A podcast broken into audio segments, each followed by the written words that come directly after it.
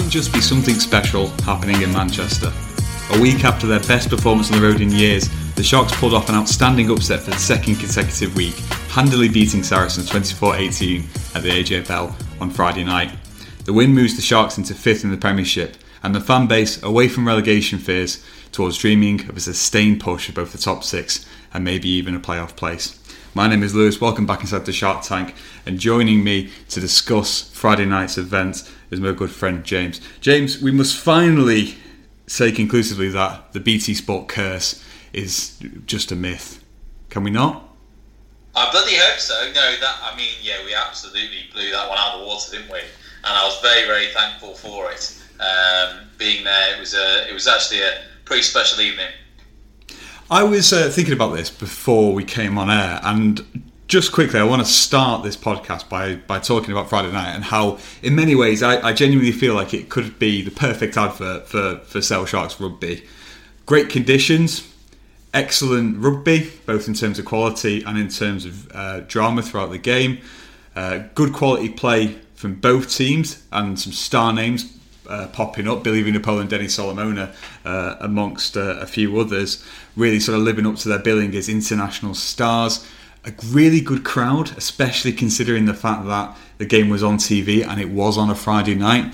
And as a result, a great atmosphere as the crowd was noticeable even for those like myself who were just watching on TV, having a palpable effect on the team and the players and, and how the match was proceeding. I think it was a, a perfect storm uh, of everything uh, around the club, especially around what they're trying to build, which was capped off by the fact that not only did they win and make good on the thousands of pounds people are paid to, to get into the ground and, and watch the game and, and, create this fantastic atmosphere. But the fact as well is that they not only won, but, but, but beat a very good team, beat arguably the best team in the country. Exeter Chiefs aside, I think it was just absolutely perfect. It was a it was a perfect storm. It was a fantastic evening, even for people who weren't able to make it to the AJ Bell. Uh, and I think, obviously, as I sort of mentioned in the introduction, it does genuinely feel like something special is happening uh, this season for Sale.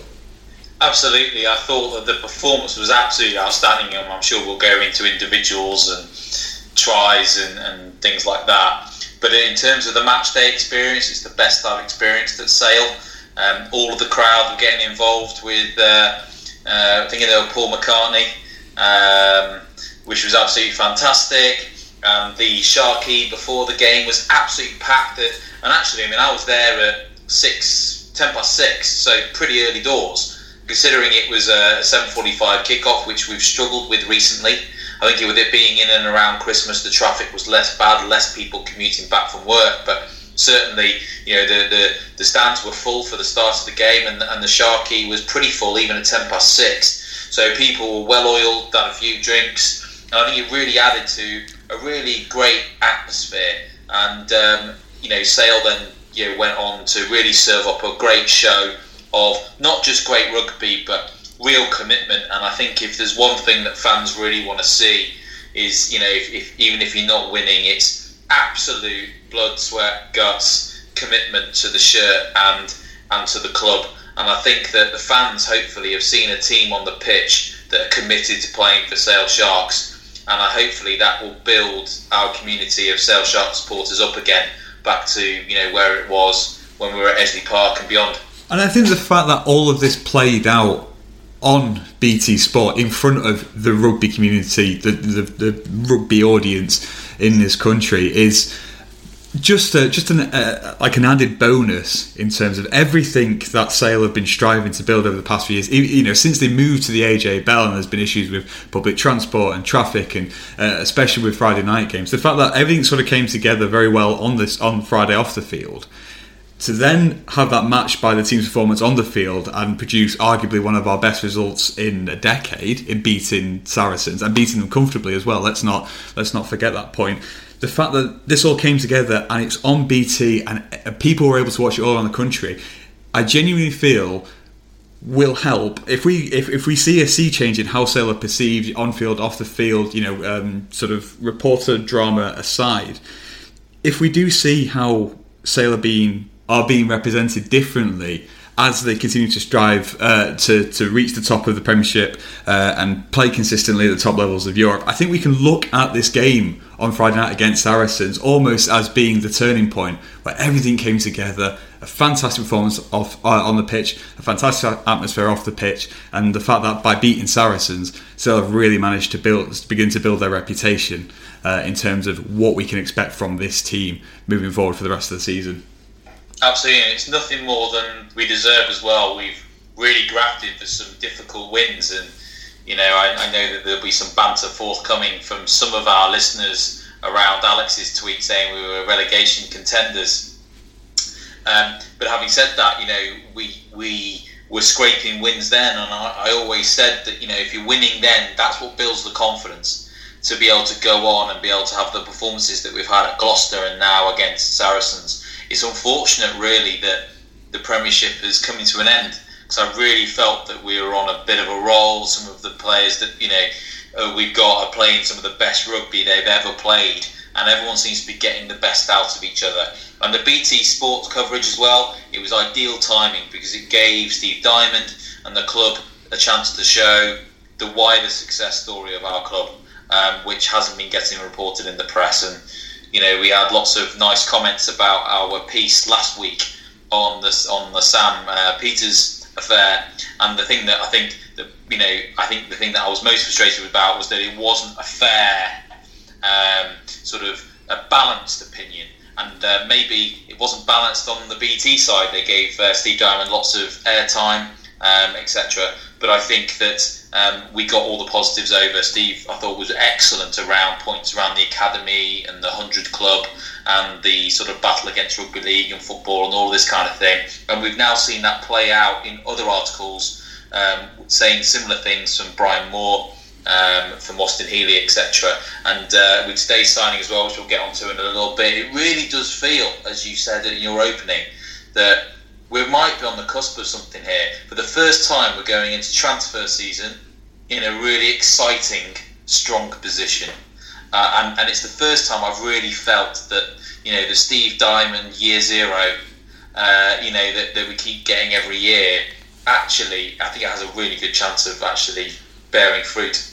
Well, you brought us very nicely onto the three word reviews of Friday night's win, and, we want to start with that tweet from uh, Van Cannonball because I think it's very important. Although he can't be with us today, that Alex eats crow for uh, for his very passionate uh, response to uh, to a Sale victory of all things over Northampton uh, a couple of months ago. So Van Cannonball's tweet, his three word review of the game was prime relegation candidates, uh, and unsurprisingly, um, all the other reviews that we've had are, are, outstandingly positive. Um, although I'm going to start with this this, this odd one that I, that I spotted because I thought it was quite interesting. from Kevin Hill, media ignore sale.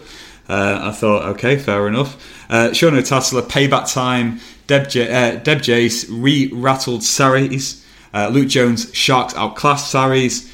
Uh, 20 Triangle Horseface, 20 Billy Vunipola's comeback. I thought that was a very interesting point about how the press covered the game.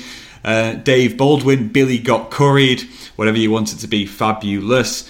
Manco, what an atmosphere. Max Boyle, every player superb. Cornish Shark, Ashton organised well. David Alderson, total team triumph. Gary Holmes, top four awaits. Lee Watson, dominant pack performance. Andy Taylor, incisive centre pairing. Uh, and finally, Mike Atley to the ruck, fizzing ferocious, fan bloody tastic.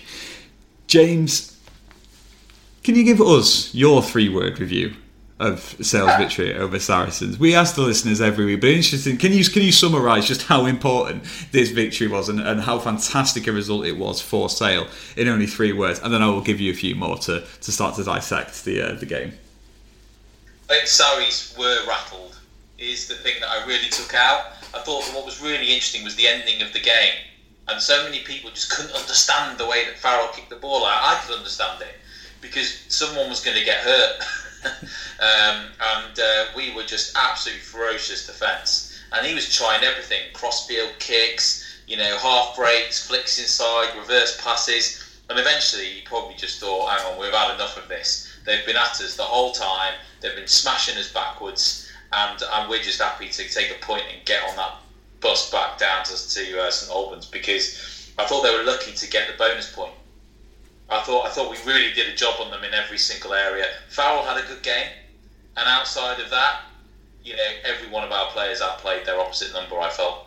Yeah, no, absolutely. And you mentioned how lucky Saracens were to get a losing bonus point. The fact that they were only able to claw back within seven points in the 70, uh, 78, 79th minute with a rolling maul try is, is indicative of the fact that Sale, bar a slight wobble to start the game, where Saracens sort of again had the measure uh, of the Sharks in the first five or ten minutes or so the Sale completely played Saracens off the pitch. And how many times, as just just general rugby fans, have we seen a team like Saracens, who let's not forget had all their international players available, the Vunipolas, Farrell, etc., get as outplayed as they were on Friday. What a testament to the job that Diamond, Deacon, West, the coaching staff, the players, the trainers, everyone is doing at Sale at the moment in terms of building a, a, genuine competitor for the top six and top four. I thought this this is why I, I, genuinely believe this is one of the best performances we've seen for Sale in years because it doesn't matter what uh, which element of the game, attack, defence, set piece, Sale uh, discipline, Sale were absolutely dominant in all areas and it was absolutely fantastic to watch. Absolutely. I mean, then, then should we talk about some of the players then? I mean, who caught your eye the most? I mean, we could go through the whole team probably, but were there, you know, a couple of players that really stood out for you? Well, I think what, what's really interesting, and not to pat myself on the back too much, but I, I mentioned last week in the preview that that Vincent Koch was a very sort of uh, uh, illustrative example of, of sort of Sarries' forward dominance and the fact that they're loaded with tier one internationals. And so it's very interesting that we've seen him go up against Ross Harrison, who is very much uh, uh, an example of how Sale have built their forward pack, you know, through the through the academy, through cheap, you know, relatively um, cost-effective signings. I thought it was a really interesting sort of dichotomy that was going head to head. And I want to start with Harrison because I thought he was absolutely superb on Friday night. Not only did he actually get the uh, get the, gain ascendancy over Vincent Koch, who let's not forget was with touring with South Africa over uh, over the autumn. But the fact is, he was absolutely superb around the pitch as well. He not only is he a, a, a ferocious tackler who just makes tackle after tackle, he's also a very good uh, bulk carrier. He's not going to be breaking the game line. He's not going to be making lots of yards. But what he does do is just consistently two, three yards, takes the ball into contact, allows the backline to reset by drawing in some defenders. I thought the fact that he. Um, you know the fact that he was able to do all that and completely take apart Koch at the um, at the scrum was, was absolutely fantastic. And, and in a similar vein, WillGriff John deserves mention. They were very good at sort of baiting. He was very good at baiting Mako Vunipola into conceding penalties. Um, and I thought he did a fantastic job around the park as well. And then the, the two players in the back line um, who really stood out for me. I mean, Sam James deservedly got a lot of the plaudits. He was absolutely superb, barely put a foot wrong all game, both in attack and in defence. Um, but I thought what was very, uh, very important was the work that James O'Connor did not particularly flashy, didn't necessarily make any significant uh, breaks from the gain line or, or, score any tries or really contributed in the sort of playmaking department that we know he can do. But what I thought O'Connor did really well was just work as, as, as a 12, as that sort of big bruising ball carrier to run straight down the, the 10 12 channel and make hard yards. And what and as Sam James alluded to in his post match interview when he's been interviewed um, by BT as man of the match was the fact that the fact that O'Connor does all the uh, all the graft. He does do a lot of bulk carrying uh, and making sort of short gains. And the fact that his feet are so deadly that it forces uh, opposition defences to back off is what allows Sam James the space that he needs to, to uh, fulfill his potential as both a playmaker and as an in-play kicker. And I thought the two of them together, whilst James had got a lot of the plaudits, it was the fact that O'Connor was doing so much sort of hard graft uh, especially in the 10-12 channel, um, was the reason why James was able to really sort of uh, put together one of his best games of the season. Uh, James, I assume that there are plenty of other players that you would like to mention as uh, uh, as being worthy of mention as we sort of dissect the result from Friday. I mean, there isn't anybody you wouldn't want to mention, is there? Um, I take your point on James O'Connor. I thought you know, his focus was very much on carrying, taking the ball over the game line, very physical Saracens defence. Um, and that was actually his, probably maybe not his natural game. He has put on some weight, um, but he did it for the team, and uh, absolutely deserves plaudits for that um, because he did it quite effectively. Um, I thought his distribution, which wasn't his main job, um, wasn't his best. Uh, there was quite a few passes, you know, that went went to floor, etc. But in terms of the basics, we got that right, and we got that right across the park. Our set piece, absolutely phenomenal at the moment. Um, scrum, line out, Webber's just on fire. I mean, this is the best that we've seen Rob Webber play for Sale these last two or three games that he's played.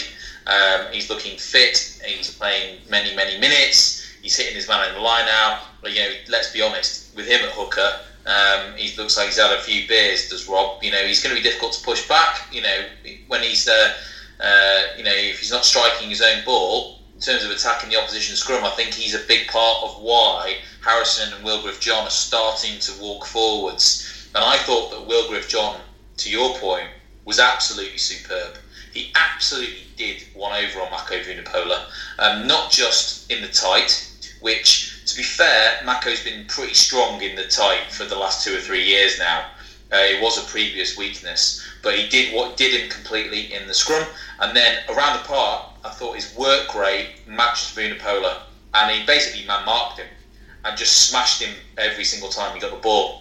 His tackling and defence is absolutely superb, and uh, he basically could he could barely you know walk off uh, when he was substituted.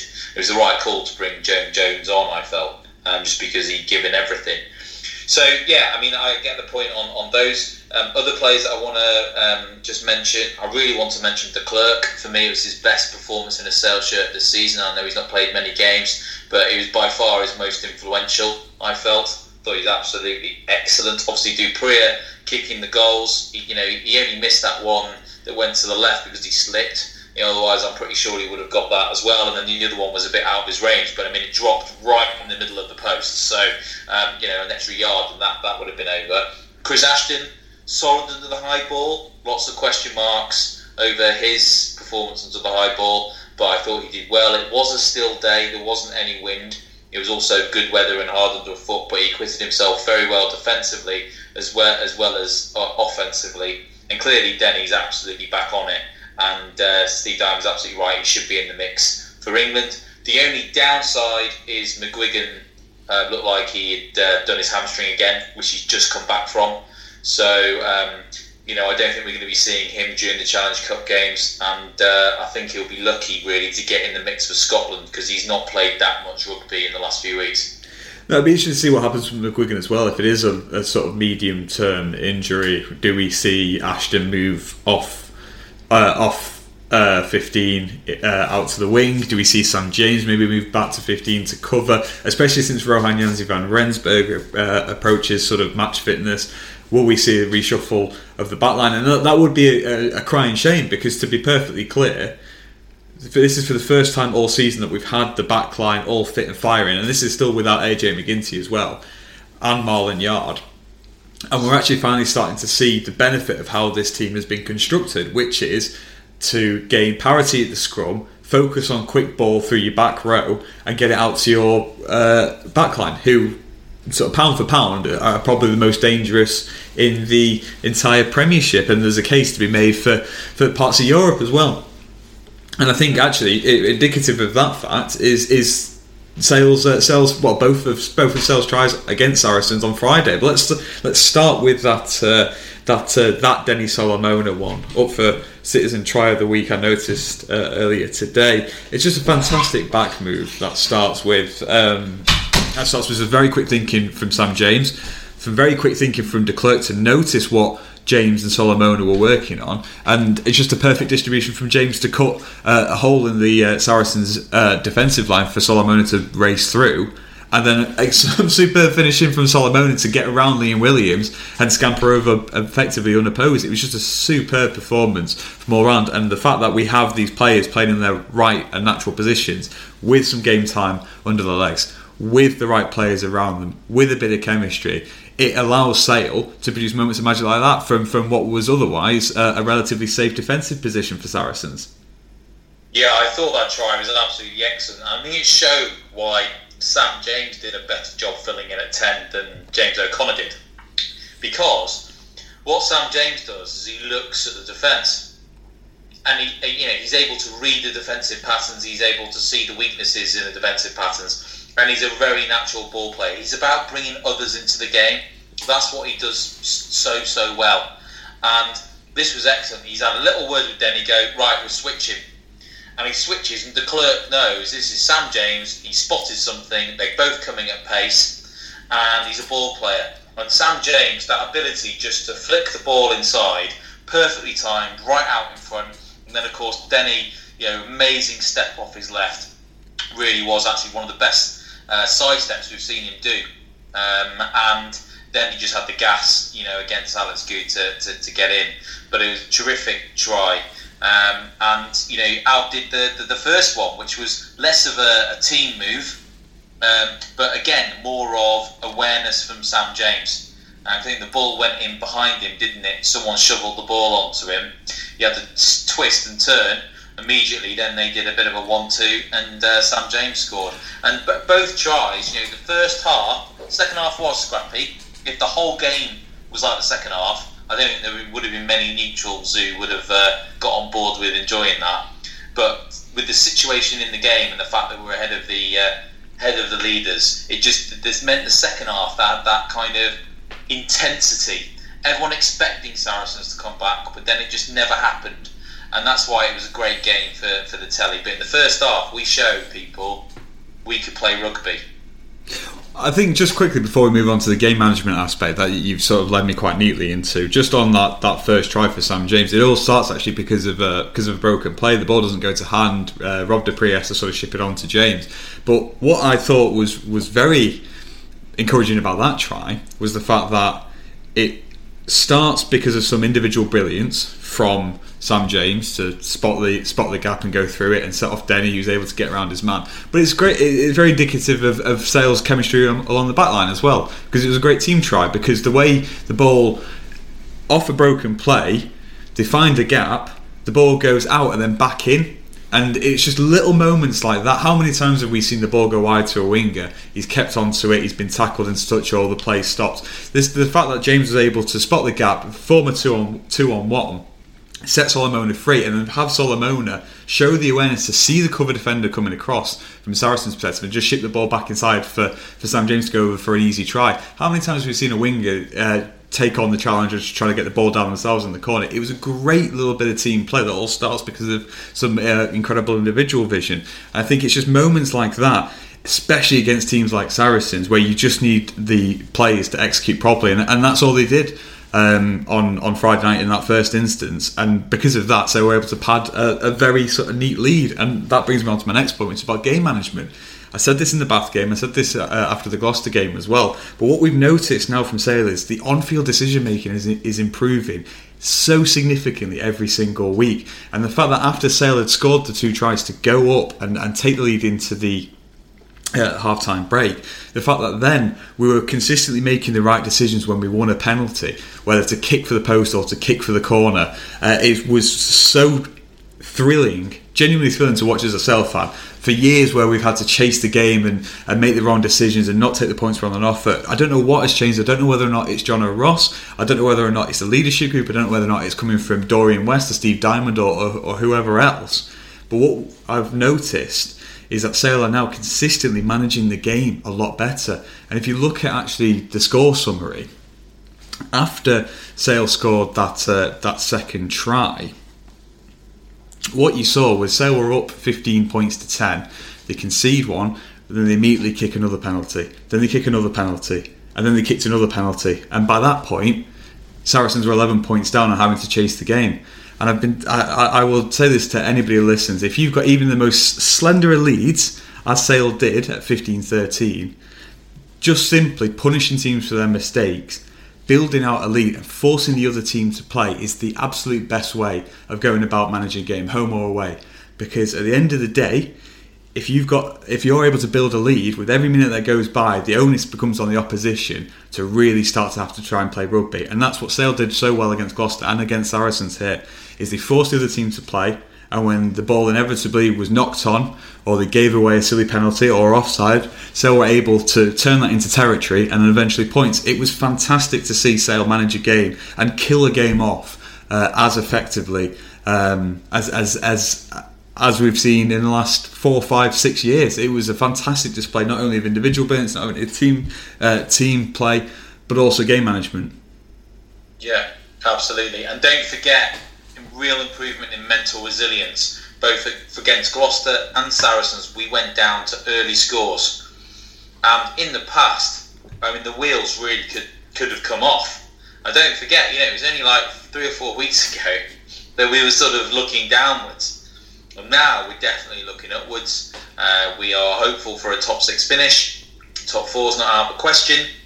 And uh, things have turned around incredibly quickly. Now, in the Premiership, we do go into two away games next, which, which are going to be tough, but they are against teams in and around us. And I really, really hope that this mental resilience of going down early in games and coming through to win when you might not be expected to, you get away at Gloucester and at home to Saracens, um, so the, there is a sense of pressure off a little bit, is actually turning into thirst to win and desire to win. Because if we take that into our away trips to Northampton, um, who have just lost, uh, and Wasps, who have been going through a difficult time, we, you know, you never know. We could at least pick up some points, which would be brilliant. Um, so absolutely, that mental resilience is is um, is definitely clear to see on the field. And it's also worth pointing out that when we discuss planning to go to Northampton, planning to go away to, to, to Wasps, all the coaching staff need to do is is take this last sample of games, take the games where we've scored, you know, 40 points and played fantastic attacking rugby, take the games where we scraped and clawed and fought our way to a narrow win, and just say it doesn't matter what type of game that ultimately plays out you've eh, you've shown in the last couple of weeks you are able to build a win out of out of adversity about of going down early on in games and I think you it is so important and it's hard to quantify and measure but the fact that Sale after the result on Friday are now five games unbeaten in the Premiership and I want to talk a little bit later about how important um, just just any sort of form in the Premiership is at the moment, given how the table's shaking out. But the fact that Sale have now gone five games unbeaten which is four wins and that draw to Bath, is just it's just a perfect example of what this team is capable of. And as we look to the later stages of the seasons, we've shown that we can win handsomely because we put 35 points on Gloucester and look good doing it. We've shown we can, you know, fight and, and scrap our way to a win because we've done that against Northampton and against Newcastle and against some other teams. The fact is now we're seeing a consistent history from Sale about being able to play different types of games in different sort of circumstances, but at the end of the day, manage the game. Whether it's a scrappy win, whether or not it's it's really taking advantage of an opponent's defensive weaknesses, we've seen we've actually seen a very clear evolution in the fact that Sale are now actually able to play multiple different ways, and a massive part of that is the improvements we've seen in the pack, and a massive part of that is is having a full fit and able backline ready to ready to play. Yeah, absolutely. And uh, we talked about the set piece, didn't we? And I think there's been a couple of stats released from Opta recently. In, in absence of, of Alex and match stats, we've got we've got some stats that Opta have released, haven't we? Yeah. So I didn't I didn't want to interrupt whilst you were talking about the the set piece, but uh, as reported today by Opta, Sale won seven out of seven scrums and thirteen out of thirteen lineouts against Saracens on Friday night, which speaks to the work that Dorian West has done, which speaks to the form that players like Rob Webber and Josh Beaumont, who we haven't mentioned yet, but I thought he had a very uh, another very good uh, game, just very very quietly and effectively going about his job, especially at the set piece. But this is the fifth time this season that in the Premiership that Sale have managed to win every single scrum and every single line out that they uh, that they had possession on and no side has managed that more than three times, which is Falcons, which just shows you what an effective and efficient forward pack can do, uh, especially given the potential lack of, of, of, sort of playing personnel that would allow you to simply force your way to um, a scrum victory or, or in the line out. What Sale have done is actually taken, uh, I think it's fair to say, a relatively underpowered forward group and turn them into a very, very efficient and effective uh, unit. And that just means getting the ball in and out of the scrum uh, as quickly as possible when you're against a team like Saracens who were able to push us off the ball uh, when they uh, when they got a bit of momentum going. That that was clear to see. So what Sale have done instead is, is focus on uh, efficiency and then getting the ball in and out of the, the scrum and getting it straight into the hands of Jean-Luc du Preez or Josh Strauss or, or whoever whomever else. And it's the same with the lineouts. Really interestingly, a couple of weeks ago against Gloucester, we were getting absolutely mullered in the second half uh, and couldn't win a, couldn't win anything on our own ball. So what we did was shorten the line out and started throwing it directly to the loose head that was uh, stood right at the front. It's little moments like that. It's little ways to influence the game that we're seeing pay dividends in the scrum and line out statistics. That and that we are now seeing on the scoreboard as well because we uh, against a team like Saracens who pound for pound did have a better scrum scrum than, than we did. We actually were able to completely dominate them by making very smart decisions uh, and making sure that our unit, especially at set piece time, was as efficient and as capable as they absolutely could be. That is a, that's an absolutely fantastic stat. I think it's, it's indicative of the work that Dorian West has done, uh, in particular since joining the club. Yeah, I mean, he, clearly he's had an impact. He had an impact quite quickly, and it's just got stronger every single week. And uh, I do think the scrum was absolutely excellent. James Phillips um, and pushing, and uh, Josh Strauss ran through bricks all day. Thought he did a job on Billy Vunipola after that first five ten, uh, five, ten minutes. And uh, there's no doubt about it. Our starting eight are a good scrummaging unit. We had one good scrum when Joe Jones came on, but as soon as we brought on uh, Evans uh, and the second Curry, we then were too lightweight. And, uh, you know, we went backwards at every scrum then. It was a problem. It led to the penalty that led to the final try. So there's definitely a thing there around, you know, the backup um, front five, definitely, that we need to think about. Um, I think what they decided, they probably that was a, a, known decision, and they were thinking, well, you know what, Saracens are going to throw everything at us here, and uh, what we actually need is coverage from our back row. And Ben Curry, Ben Curry came on. He was absolutely lunatic for 15 minutes, basically, um, and it made a big difference towards the end. I mean, Josh Strauss was we've just knackered by then.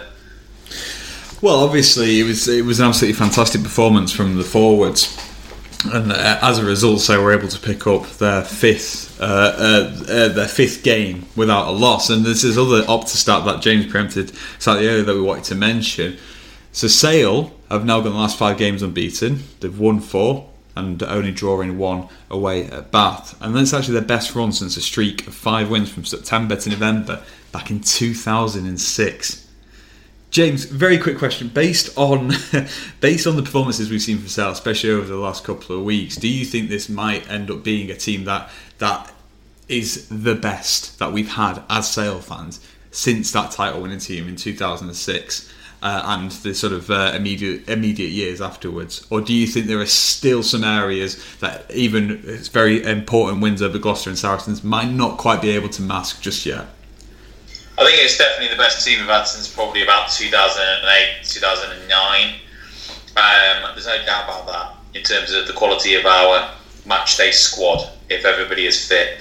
Um, and, and maybe just slightly beyond that. Definitely got gaps in the squad. We talked about that, but I think that's been identified. And for the first time, I genuinely think we're going to fill those gaps nicely to get depth into the squad. And I also trust Diamond to still give chance to the youngsters coming through.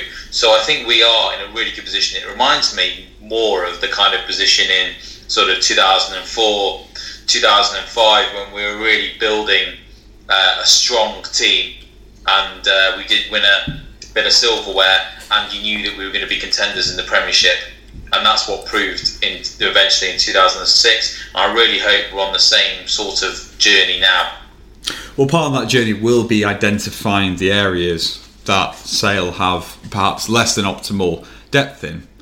And that brings us on very nicely to the news that broke today that Sale, as expected, and as has been heavily rumoured for the past couple of weeks, have signed Wasps tight head prop Jake Cooper Woolley on a three year deal. So the deal will take him through to the end of the uh, 2020, 2021 2022 season we sort of hinted at it slightly earlier on in the podcast when we were talking about Sale looking for additional depth for their tight five. James, I want to get your opinion on what, what was your immediate reaction to this deal. Obviously, we've had a couple of weeks to sort of think about what signing Cooper would mean to Sale, but how do you see him fitting into this the, the starting uh, the starting pack with Sale and, this, and it, more immediately the front five uh, and how he'll impact the depth that we have um, across uh, across key positions in the front row. I think he's an absolutely excellent styling, um, but it's a bit of a risk. He's had big injury worries in the last couple of years, not played as many games as Wasp would have liked. Well, we're talking about a 29 year old English qualified tight head prop who is good at Premiership level, but not going to be playing for England, so is available all year round. I mean, basically, they're gold dust and we haven't attracted anything like that for a very long time. He's in, he's 29. He's in the prime of his career as a prop. So I think it's a, a very good signing, and actually goes to show, you know, we we are punching now in this transfer market, and we were obviously paying him enough money to come north. He's a Surrey lad who's ended up accidentally in Coventry and decided to stay on the M6. So yeah, you would have thought that the gravity would have taken him back south, if anywhere. So he clearly likes what he's heard. Um, he said in his little statement that he's also spoken to Dorian West, and that's made a difference. WillGriff John, bit of a lower centre of gravity, massive legs. Um, Jay Cooper Woolley, Woolley, again, big lad, but he's like six foot three, so he's a bit taller. So I imagine that you know he's a different type of scrummager depending on who we're going to be playing against uh, at Loosehead. That gives us different options. But he is good around the park. Um, he doesn't quite have the work work rate as WillGriff John, but you know not far off. He's a good guard defender in and around the ruck. Um, West will get him fit. Um, and uh, so will Forshaw in defence, get him up off the floor. So I think he's a very good signing and then you look at the rest of the depth, I think that Joe Jones he came on really solid scrum when he was the only change in the pack. And I wonder, Joe Jones, if you just just him in a first choice pack, whether there's a bit there actually. There's enough there to work on as a third choice tight head who's only 22, 23. So I'm quite happy with that. And then obviously we go down into the academy after that. So if we're looking at um, you know tight head depth, that's where I think we're at. I think it probably means that Taros is on his way. He's not English qualified. We've not really seen him this year. Um, the uh, experiment at Loosehead, I think, really set him back unfairly at the beginning of the season. Um, but I think we can expect him to probably be heading off. Um, and obviously, if that happens, wish him all the best. We don't know. We've not had that confirmed. But it just seems to me, Griff John, Cooper Woolley, Jones, who probably feels left out on the whole double-barreled name thing, um, and then into the academy seems about right. Yeah, I mean, I think you've summarised it very well with regards to sales tight head depth, especially on Taros as well, because the writing we, have already sort of spoken about this, but it does very much seem like the writing on the wall for Alex Taros's uh, sale career. Rightly or wrongly, he was never really given a chance in the team, and, and, when he was, he was being played in the wrong position. So unfortunately, it was never really a situation for him to be. Um, for him to sort of find his uh, his optimum form. But I think you made some very good points about Cooper especially in terms of how he's a slightly different scrummager to uh, WillGriff John. And I think the fact as well is he has slightly softer hands than John. I think he could, in theory, be played more as a link man role.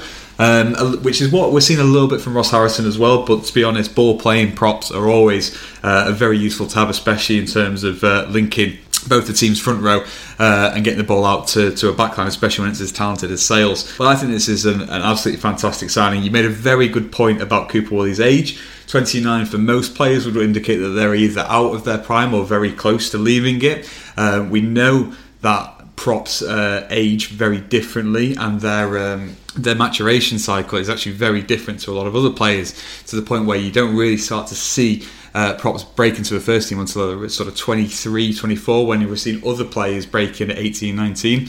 So you're actually absolutely bang on with Cooper Woolley being right in the middle of his prime or at least uh, at least sort of coming towards a point in his career where if he's not in his prime he's still a very effective Premiership operator and that takes me to my next point about Cooper Woolley in that I think he's an absolutely fantastic signing for a team that at times you know can be a little bit short on Premiership experience, especially if we're parachuting uh, a number of um, sort of tier one, you know, foreign internationals into the team next year, as, as has that has sort of been suggested. I think Cooper Woolley, he's been around the block. He knows what the Premiership is about. Um, he's a fantastic player both in the tight and, and in the loose. And I think he really cements that that starting tight head position for Sale. I can't not see him being the starter, especially as you made a very good point, James, that uh, being 29, being English qualified, but not being good, quite good enough to play for uh, England means that he would have been a very valuable commodity for a lot of different Premiership teams. So he will therefore.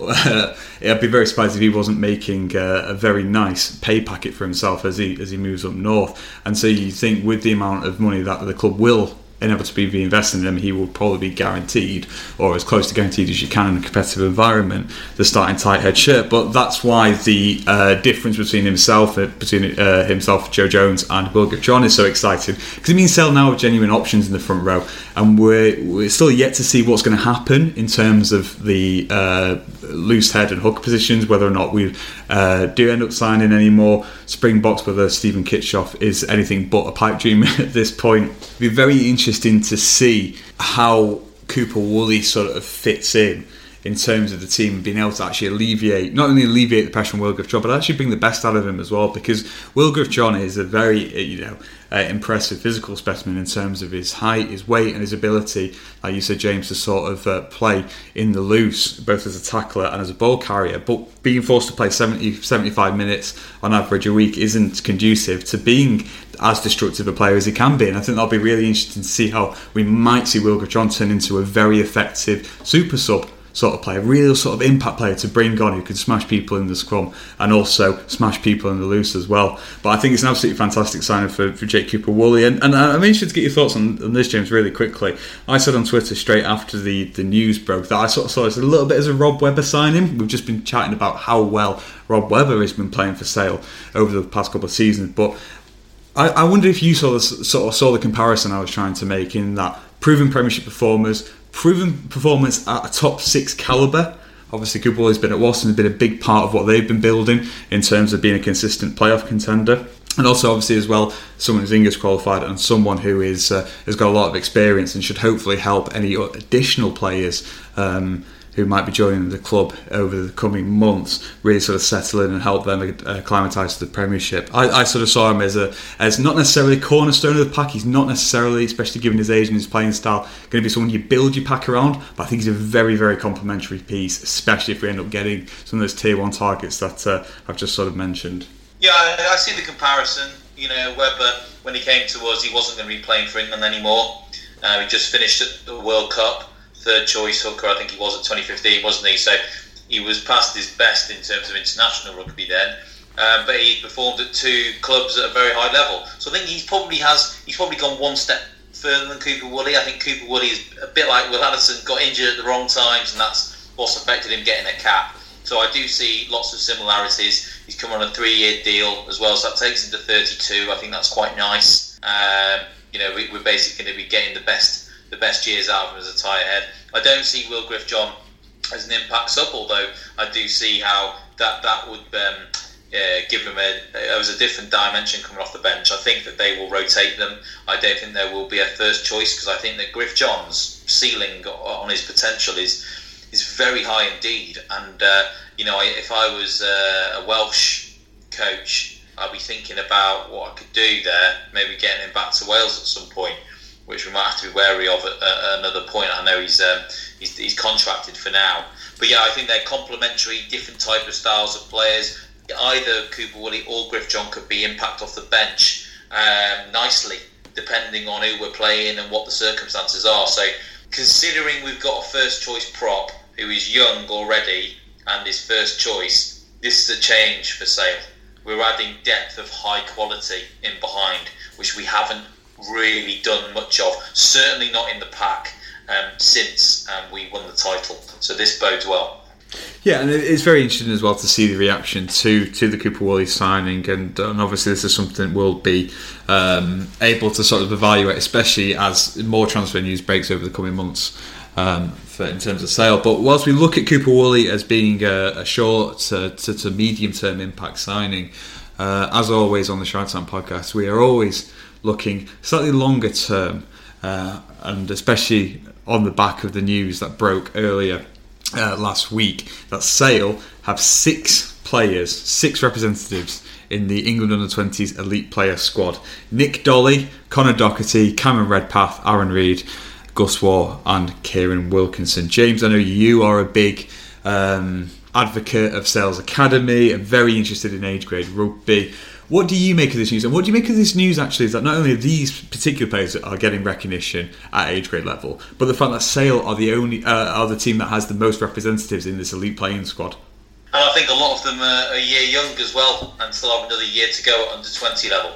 And I think we can expect next year for us to have even more and be even more dominant than this under 20. I've, I've tweeted a few times hashtag Golden Generation, and I do think that the Redpath Wilkinson year, you know, and the and the year below have looked very very strong. We've had a handful from the year above that, but who haven't quite broken through yet, the likes of Sam Moore, etc. Uh, but there's no doubt about it that a lot of these players, um, you know, are on course for being very good players. And I think you know a lot of people say, well, it's the 20 level. You know, a lot of people players don't make it. I agree, but when you start talking of you know a year young, we've got six players in, and Luke James isn't good enough for under 20s.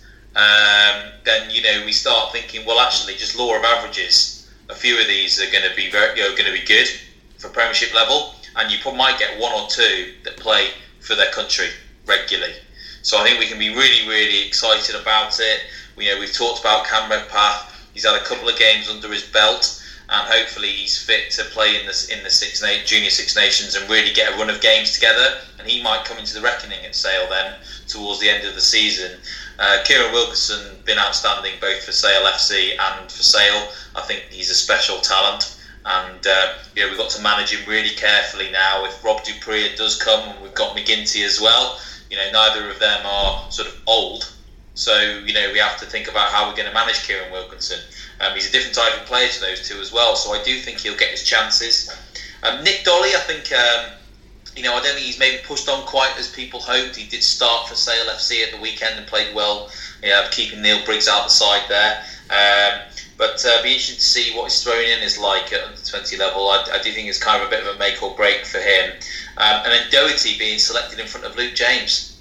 Wow, I bet that's gone down interesting in the dressing room, seeing as Luke James has been playing senior level rugby for two seasons now and has been pretty much our most consistent centre and, and, actually looked a bit grumpy on the bench on uh, on Friday night. And he probably is a bit grumpy he, even at his age group, he's not in the top five centres. Um, I'd be livid.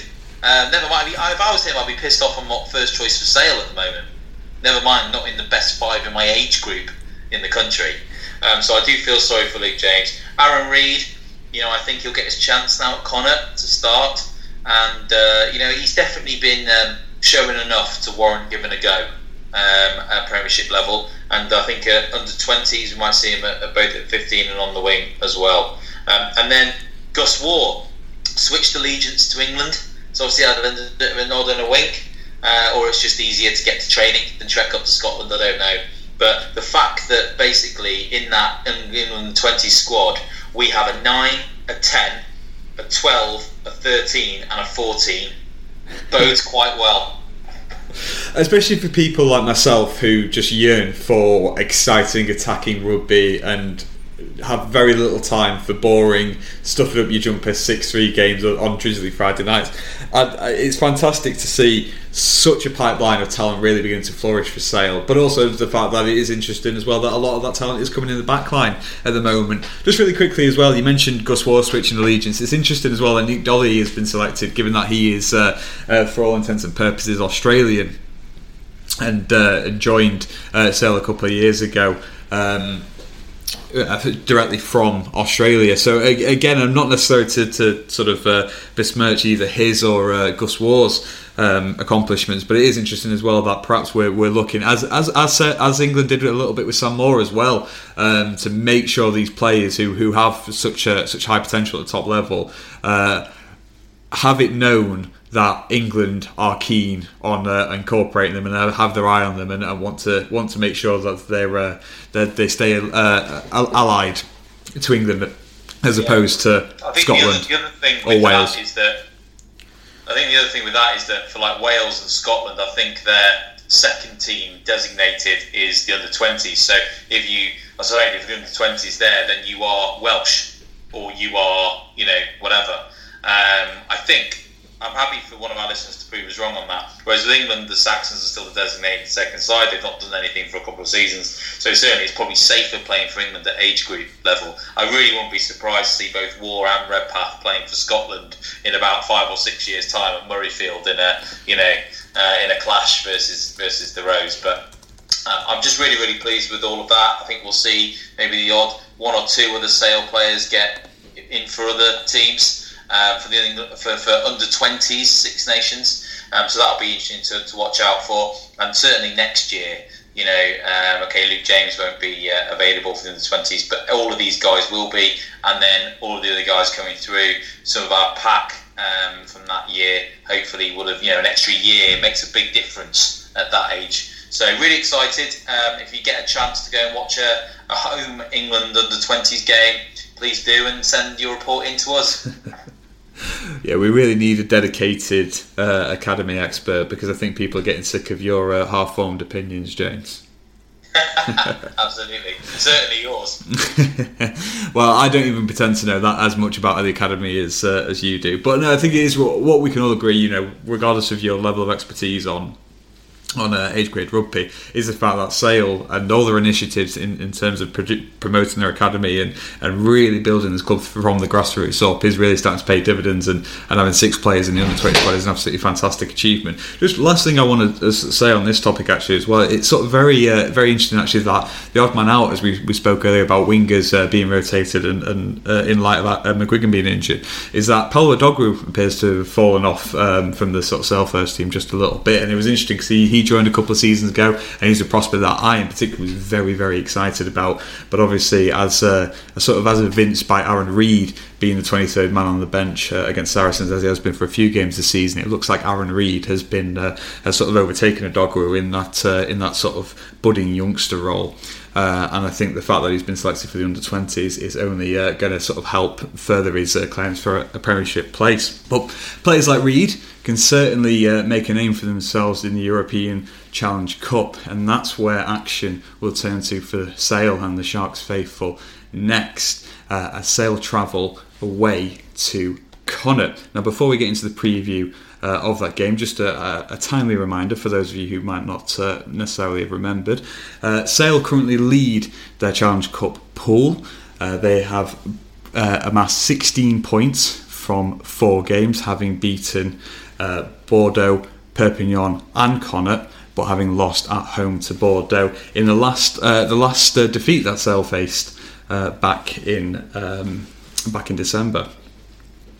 Uh, however, it's a very uh, exciting game for a number of reasons against Connacht on Saturday, as Connacht sits second uh, in Pool 3 with 13 points from their four games. So we sort of spoke about uh, the, the, format and how this might impact Sale's chances of progressing to the latter rounds of the tournament uh, a few weeks ago, immediately after the Challenge Cup games. But it does very much seem like this is a winner takes all uh, get match, an opportunity for both teams to secure automatic qualification to the quarter-finals. The way the Challenge Cup uh, Challenge Cup works is there are five pools, and the three best runners-up uh, will qualify for the quarter-finals.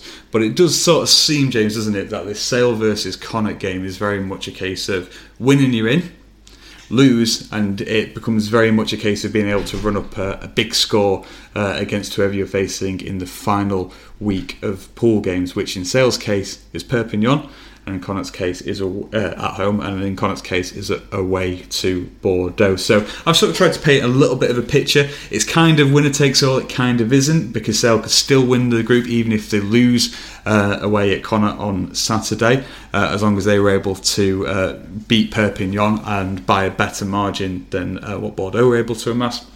But really interested to sort of get your thoughts in terms of this is a little bit of a preview. We've sort of spoken about some of the danger men when we played the uh, counterparts of this fixture uh, a few months ago. Uh, but interested to sort of see how your opinion on Connacht might have changed, knowing how the Challenge Cup pool is uh, is currently shaking out.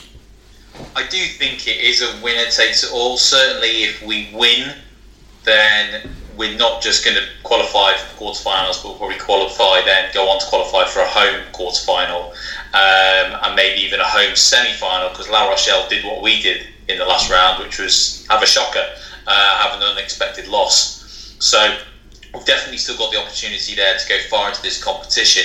So I think the result will have a big outcome on how we prioritise this competition moving forwards. Um, because I think if we get a home quarter final with a chance of a home semi final, then we'll absolutely prioritise trying to win silverware because it'll be the best chance we've had in a long time. If we lose, then we'll just you know pick a more weakened side against Perpignan, probably still win. Then we'll see where we're at. Yeah. Um, in terms of Connacht themselves, I don't. I think I think they thought they were probably out of this group, and uh, our shock loss at home, you know, has brought them back into it. And there are three points that separate it. Connacht do go to Bordeaux last game, but they, you know, and Bordeaux will have probably nothing to play for. Um, but having said that, I wouldn't write Bordeaux, Bordeaux off from winning at home. You know, they're in good form, and you know they, they don't like losing at home. And after the experience with Sale, I think there will be a bit of pressure on to to perform. But we can't rely on that. I think with the you know us getting a losing bonus and preventing Connacht from getting a try bonus could be quite important. Uh, because then I think we go into that last game knowing that a bonus point win against Perpignan will take us through, probably even still to a home quarter final, if not still definitely in the quarters, so we'll be all right. Um, so I think um, on that basis, I think we'll need to send a very strong side to Connacht and just try and knock them out of the competition because then that just leaves the options open for the home Perpignan game. Then enables us to rotate a bit or you know, do what they want. Um, Connacht themselves, you know, since the 34-13 loss to Sale at the AJ Bell on the 20th of October, they've been in very good form. Um, they've won games against Dragons at home, the Kings, Cheetahs away, Perpignan home and away, and Ulster at home. I wouldn't. I'd say Ulster aside, they're probably the weaker teams in the Challenge Cup and in the Pro 14. But still, you know, beating Ulster is always a good is always a good thing. Um, so there's lots of wins there. They've got used to winning. Um, the only games they've lost are three, and they lost away at the Ospreys, away at, Le- uh, at Leinster, and at home to Munster. So no shame in any of those, and they got losing bonus points in all three of those games. So they're, they're basically just like used to either nearly winning or winning since we last played them, and I think that's important to take note because that's very similar to us. So they're going to be high on confidence, and they're going to think they can come now and take control of this group.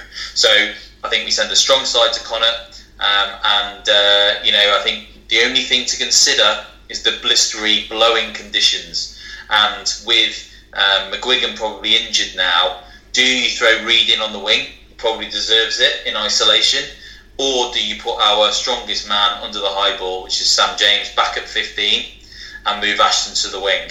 Now, it might not be, if you're at home, probably won't make that decision, but it's a must win game, and you, you, you know, Connacht will be sticking it up in the air, um, and you need to be strong into the high ball. So, I mean, what do you think, Lewis? I mean, I, I, think for a start, that was another excellent sort of preview of the game. Well, you know, fair play. You, your consistency is like Sam James under the high ball. Every single week, you are superb. Um, but no, in terms of in terms of this game, I think it is, like you said, James, incredibly important to get a win because a win would effectively knock Connacht out of the competition and allow us to play a rotated side, which is when you can begin to experiment a little bit more with the backline. I think in this game there is genuinely a case um, going away to the sports ground to move Ashton to the wing, especially given McGuigan's injury. I don't necessarily think it's it's uh, the perfect solution. I would much rather see Ashton continue to get game time as a 15 in conditions that aren't the south of France. And I think it would actually be a very good learning experience for him, especially if we want to continue this sort of uh, quote unquote experiment with Ashton at 15 for the next couple of seasons. He has to be able to play in all conditions. And, and to his credit, he certainly has the skill set to do that. But given the fact that a win knocks Connacht out and, and that basically gives us a free week off against Perpignan, I would be very tempted to play our strongest side. And at the moment, our strongest side does have Sam James at 15. I think a big uh, a potential impact on this is who we have available to play in the centres. Um, I've not heard the latest on Rohan Janse van Rensburg, but I'd be very interested if he was able to play some role uh, in the game against Connacht, um, especially because that would free up some of our midfield options to, to, sort of be moved around. But I think you make a very good point about Luke James as well, and uh, about him being one of our most consistent performers and probably deserving some game time. And so I think actually when we say that we're going to send our strongest team uh, to Connacht, I think we will see something very, very close to what we've seen for the previous games against Bordeaux, where there'll be a slight amount of rotation. I could definitely see someone like Luke James coming in at 13, especially if O'Connor uh, stays at 12, where he seems to be getting a consistent uh, run of game time.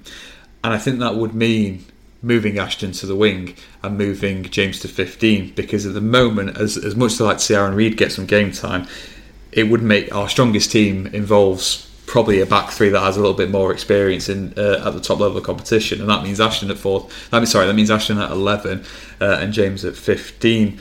Um, I'm sort of very sort of torn on it. I don't necessarily know what the right decision is, but I do know that it is paramount that Sale get their best uh, their best possible 15 uh, who are available out onto the pitch, and then that that definitely means that I can't imagine there being a lot of rotation to the team uh, that plays from uh, from the one that started on Friday. Uh, I think there's maybe small movements you can make. Maybe you put someone like Bryn Evans uh, into the second row to uh, to put some additional sort of pressure on the Connacht line out. There's maybe a case to be made for giving Joe Jones an extended period uh, of game time, especially after he impressed in the limited sample size against Saracens. Um, but before we get onto the bench, because there is one player that I definitely want to mention, are there any other changes that you would make aside from Ashton at, at 15, James? Or do you think the team, especially knowing the context of the uh, the game in which the Sale are travelling to? Yeah, I think. Well, I think we're, we're going to have to start with Kieran Wilkinson at 10 because Rob du Preez has gone home, um, and uh, he did start. Wilkinson played the last two games in Europe? Um, I've got. I think he yeah. probably did. So I think we just give him a run out. You know, just see how he gets on. If we surround him by experience everywhere else, um, I don't see a problem with that. If Van Rensburg's back, that'll be even better. Um, but obviously, Luke James at, at 12 and O'Connor at 13 would go very nicely for me. And an experienced back three in and around with Sam James at 13. Probably feels like the best decision for this game, but like you, I am torn on it because Sam James just hit such an amazing bit of form at 13 that they might go, well, actually, to squeeze people in and around, they might move him to 10. Who knows? Who knows? There's a few options. It's good to have options. We've not had any for a long time. Um, but I'd like to see them throw Wilkinson in and, and have Reed on the bench as, as sort of impact coming off. Um, in terms of the pack, first choice side for me, same as Saracens because um, actually we've got this game. Then if you win this, then you don't need to put out your first choice side against Perpignan. Then you've got like a two week break or something before the Premiership Cup game, and then there's another two week break after that before the next Premiership game. So there isn't much rugby around. So I imagine that, that, a lot of these players will probably want to play these next two games and then take a couple of weeks off, then again, then two weeks off. Seems all right to me. I think that, that, that certainly makes sense, and knowing that there's that break coming up between uh, there is a week off from, from all action for sale uh, at the end of January, and then following that immediately after there's a week off for where Newcastle uh, Sale play Newcastle in the Premiership Rugby Cup. Like you said, if we're thinking about squad management and if we're thinking maybe a little bit about player welfare as well, maybe you do play your first team over the next couple of weeks, and then know that you have the uh, a set amount of time and give your first team players, your Jono Rosses, de Klerks, etc., some time off. One player I want to really mention before we get on to some predictions actually is a player who might be able to make his debut for sale on Saturday away at Connacht. and that is Valery Morozov, almost a little bit of a forgotten man uh, at the moment, given that he uh, was announced as joining. I believe it was at the beginning of December from Enisei in uh, in Russia. Um, uh, However, immediately after the announcement, it was uh, it was clear that he won't be joining until the new year. So Morozov is now um, with Sale, at least contractually, um, but there's been very little uh, in terms of appearances from him. He's not played. He's not. Uh, he's not been featured with the Jets, unless I'm mistaken. He's not been playing with even with Sale FC or uh, any of uh, the other affiliates with Sale. So there is uh, some. There has been some discussion this week about whether or not he might play. Now, obviously, the, uh, you made a very good point on Twitter, James, that there's a potential for Morozov to be cup tied since he has appeared in the Challenge Cup competition with Enisei, who who are currently in Pool Five. Um, but I think it'd be very, very interesting because we've seen an impact to an extent from Tom Bristow. He's not necessarily played that much, and Ross Harrison is still getting the lion's share of minutes. So we have with Sale having signed Morozov uh, on a on a multiple year deal uh, to join in mid season. I think it's reasonable to expect that Morozov might get an appearance, and, and be very interested as well to see whether or not if he does play, how much time he gets off uh, coming off the bench and whether or not he's sort of immediately trusted um, to play the sort of big reserve minutes that we've not necessarily seen anyone uh, take from Harrison over the past couple of years. Do you think an appearance from Rozov uh, A is likely given his, uh, his, his previous history in the competition, and B whether or not Connacht away would be uh, an opportune time to get Morozov uh, involved with the first team and see what an impact he could make? I don't see why not if he's not cup tied. I do, I, you know, logic suggests that he will be cup tied because he's already played in this year's competition for another team in another pool. So I imagine he's not going to be available. Got, got nothing uh, else to say on Morozov then? I feel like No, I'm, no, no, I've said it. I've said it. I'd like to see him involved, but I, think he's probably cup tied. I genuinely feel like I'm the only Sale fan who's excited about the signing of Morozov. I've not since since he was announced. I've not heard a peep from him. No one has, has factored him into our sort of like drive for the top six in the uh, second half of the season. I Oh, feel, no, I and you forgot. the mix later in the season, and I think he's a long-term investment, isn't he? You know, to play at high level. I don't think we're going to be risking him um, in the Premiership. Um, not unless there's injuries now. Flynn's back to both Flynn and Bristow, so I think we're not going to see much of him this year unless it's in the Premiership Cup or if he's not cup tied in Europe. They'll come much more into the mix the year after because even if we sign Kitshoff, we're not going to see him till after the World Cup, and South will go right to the, the end. Then he'll need an enforced break. Harrison, you know, if, if, if Flynn and, and Bristow aren't with us next year, who knows? Then we're going to need somebody off the bench, and I think he looks like an impact player to come off the bench. Good carrier again, a bit taller than Harrison, so different types of options. So I think he will come more into the mix towards the end of this season, or you know, uh, the Premiership Cup um, game against Newcastle. Maybe I might think- be a good way to, to ease him on, ease him I, in. I, you see, this this is sort of where I stand, and perhaps it's just me being a little bit impatient. But I think obviously we, we know that well, we can sort of uh, sort of reasonably uh, believe that uh, you know James Flynn and, and, and Tom uh, Tom Bristow might not be with the with the club next season, and as a result, that would uh, put the onus on Morozov to, to be able to come in and and play some significant Premiership minutes for the club. And although like you said, James, you made a very good point that we shouldn't necessarily expect him as a short, mid-season impact signing in the way that we have uh, signed players in previous years.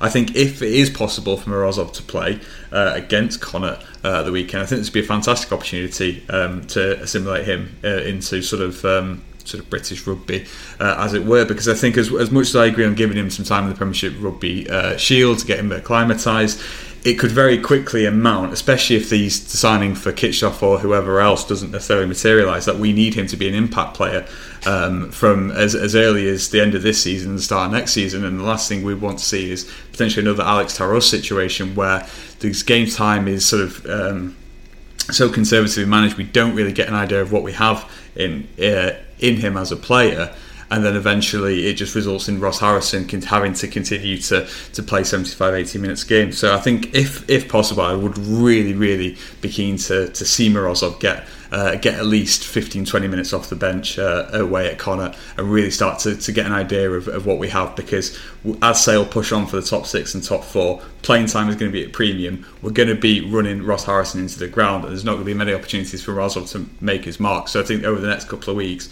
if uh, if he is with the club, if he is training and if he is fit and not cup tied, I'd be very keen to, to immediately get him um, immersed in the squad and, and see what we have in him in terms of a playing asset. But with or with or without Morozov, um, Sale will still be travelling to Connacht and will still be playing a very important game in their Challenge Cup uh, as part of their Challenge Cup campaign. So, James, score predictions. Unfortunately, Alex isn't with us this week to tell us how all wrong we were because uh, for predicting uh, Sale to, to be sort of comfortably beaten by Saracens. But let's uh, let's let's not let that dissuade us. Let's have another go at some predictions. How do you see Sale's game against Connacht playing out? I think we're going to win. Uh, Connacht 14, Sale 16. Close. Close, close game in, in terrible conditions. It is it's what Yeah. you're sort of implying. Yeah. Classic for the sports ground, I suppose. What about you? I believe again that that Sale will win. I think we'll put a, put out a good team, and I think um, as the return fix, reverse fixture at the AJ Bell showed that we should have enough class um, for Connacht, even if they put out a similarly uh, first strength team. So as a result, I'm going to say Sale 25, Connacht 19. I'm going for uh, another narrow win for sale. So that's this week's episode. Uh, just me and James this week. Unfortunately, Alex uh, wasn't able to be with us, and he won't be with us for the next couple of weeks um, due to some work commitments. But he will be back in a few weeks' time to replace James as James uh, disappears for a couple of weeks. So. Um, I want to say a big thank you for James for making sure this wasn't just a one man show this week. Um, Cheers, mate.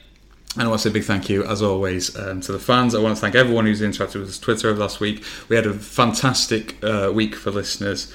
Uh, last week in terms of um, plays and listens and, and sort of engagements with the podcast is one of our best weeks ever. So I want to say a big thank you um, to everyone who's contributed to that. And thank you uh, for everyone who's made it this far in the podcast and continues to listen to us drone on even after an hour. So I want to say a big thank you to everyone. Uh, thank you um, for keeping us on our toes on Twitter. Thank you for pulling out old tweets uh, that said we were going to be relegation candidates uh, so they can uh, just put that in our faces after we're uh, marching on for the top four.